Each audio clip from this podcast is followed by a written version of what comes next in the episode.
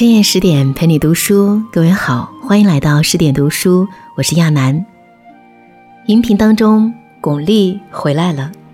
二零二零开年第一部作品便是出演夺冠当中的铁榔头郎平，带领中国女排四处出征，寸草不生，让人热血沸腾，热泪盈眶。女皇出演女皇，这是一次咖位对等的饰演。巩俐再一次贡献出连背影都像的演技，毫无意外的征服所有人。只要她愿意回归镜头，永远都是最光芒万丈的那一位。五十五岁的巩俐又迎来新的开始。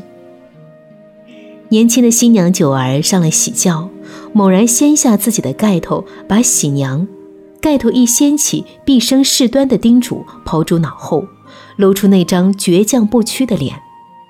这是电影《红高粱》里经典镜头之一，而为了找到合适的我奶奶，导演张艺谋当年可是大费周章。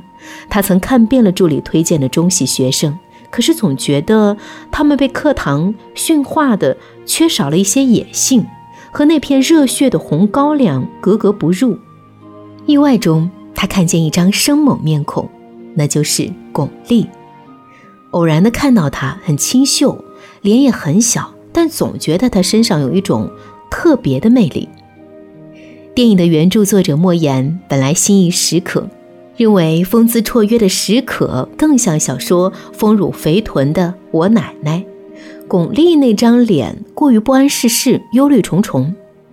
然而导演张艺谋却力挺巩俐，认为巩俐比史可更有味道，直接拍板定下来九儿。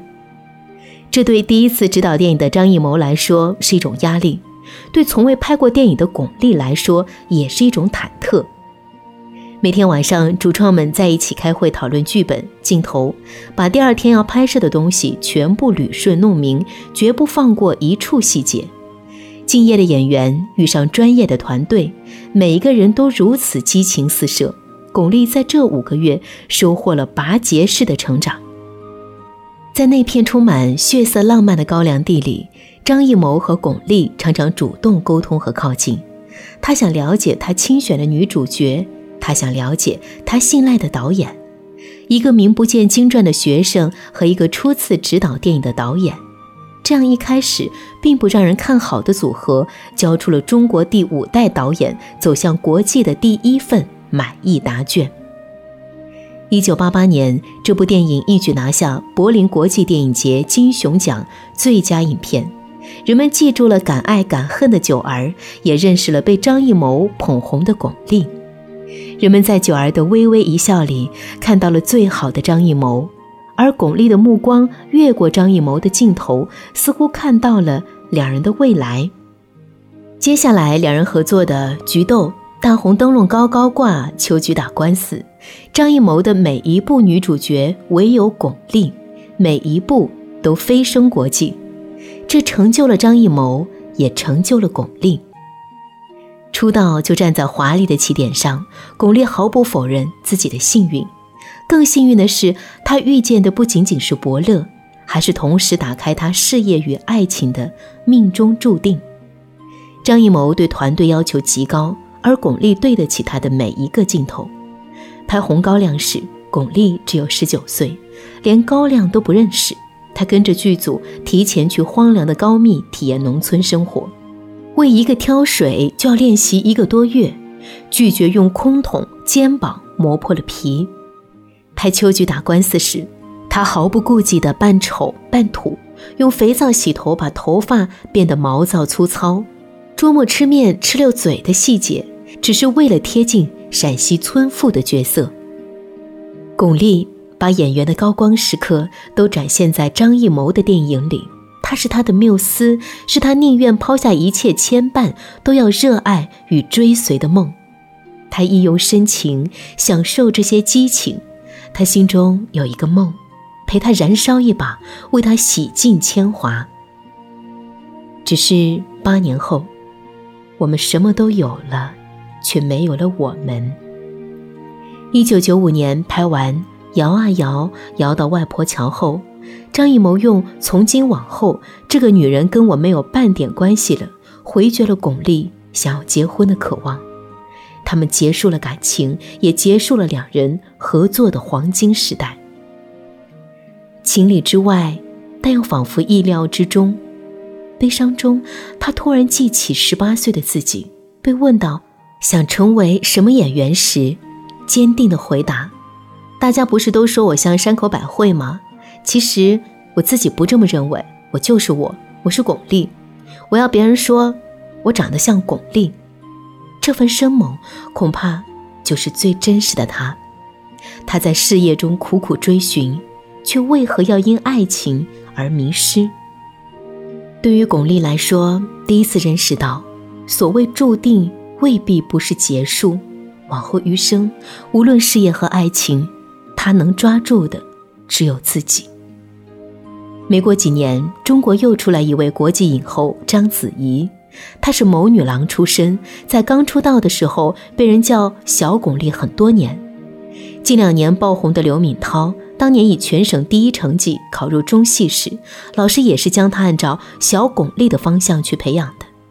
而巩俐一九九三年随陈凯歌《霸王别姬》剧组来戛纳电影节时，身着的白衬衣和包臀裙，在海边的随手一拍，也成为了很多女星争相模仿的经典场景。她如同一面旗帜，一直被模仿，却从未被超越。她说过的话，不动声色的成了真。离开张艺谋的他，什么也没带走，唯独带走了演技的稳扎稳打和对艺术的执着认真。那是他作为演员的基本。拿得起放得下的女人，便会无所畏惧。巩俐从此将路走得更远。拓展着不同地方、不同导演、不同类型电影的可能性。二零零五年，他首次参演好莱坞电影《艺伎回忆录》，饰演日本没落艺伎。电影拍了五个月，抛扇子他练了五个月，每天两千下，硬生生地啃下了这个艺伎的专业技巧，将扇子舞得眼花缭乱，将一个艺伎的骄傲与锋芒表达得淋漓尽致。二零四六。她是穿着旗袍摇曳生姿的苏丽珍，她可以把导演的镜头吸引一千尺底片，每个镜头都给出不一样的呈现。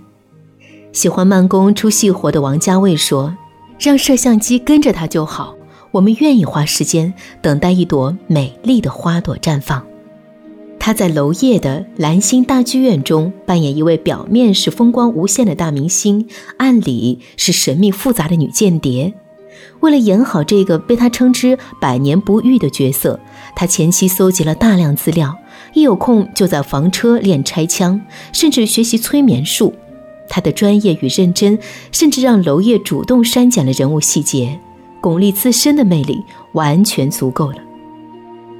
夺冠是他与陈可辛导演的第一次合作，也是第一次出演体育题材影片，饰演特型人物。他早早进入女排训练场摸底观察，认真练起排球，悉心做好笔记。只要他站在那里，就能够给予忐忑的陈可辛最大的安全感。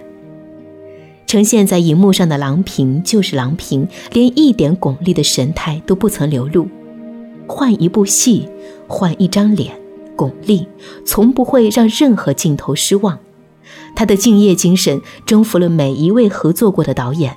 从此，在国际上提起中国女演员，她总能占据首屈一指的一席之地，拿遍欧洲三大电影奖项的最高荣誉，晋升各大国际电影节评委会主席，红毯上最具标志性的中国面孔，无数优秀作品傍身，无数专业好评加持，她的身上散发出一个经历过青春疼痛的大女人所拥有的骄傲和霸气。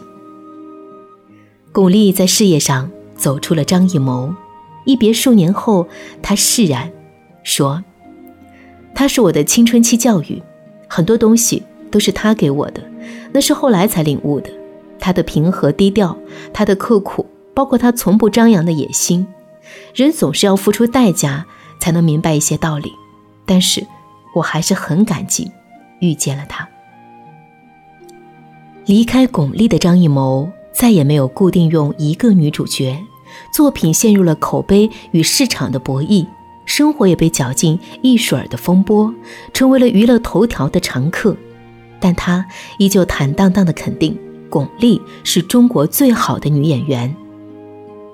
成年人的感情沉淀，不只有爱情，而不再执着于情感，反而会记得更好的对方，做更好的自己。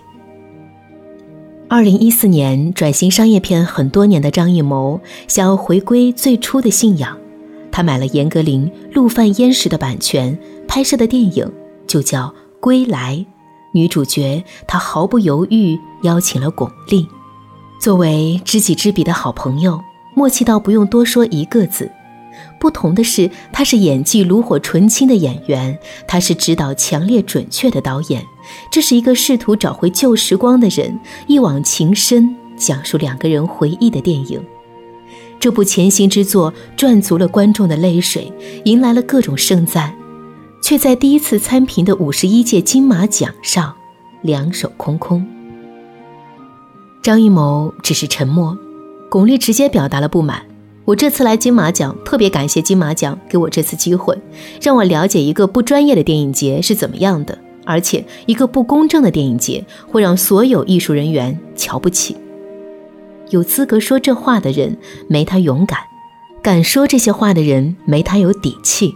他早已不需要用任何奖项证明自己，也无法容忍一个奖项显而易见的不公，践踏所有主创的心血。如果你输在某个规则上，就改变这个规则。五年后，巩俐受李安的邀请出任金马奖评委会主席，面对部分媒体的局语，他公然放话：“有我巩俐在这里，公正就在这里。”而也是在这一年，张艺谋数年磨一剑的影，在金马奖上大放异彩，提名十二项大奖，最终获得最佳导演，万众瞩目，实至名归。张艺谋在台上激动不已：“我拍了四十年的电影，第一次提名金马奖导演。”台下的巩俐饱含热泪：“时隔今年，假若他日相逢，我将何以贺你？”以眼泪。以沉默。几年前，巩俐在接受杨澜的采访中这么说起她现在的感情观：“我觉得婚姻它只是一张纸而已。”她说出了和张艺谋同样的话，早已不在意那曾带给她的重击，让一直拍戏漂泊无依而没有安全感的她一度绝望的东西。仓皇的岁月里，她也曾一度以为婚姻。能给一个女人归宿，直到经历后发现，如果婚姻要的太多，他给不起；如果爱情需要靠婚姻存在，他不愿以此为信。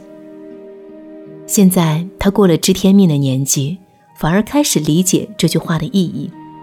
以前说他是恐慌，他强大的气场不再来源于任何人的承诺，而是来源于他自己实力上的底气和硬气。现在。他少了杀气，多了大气；少了脾气，却多了正气。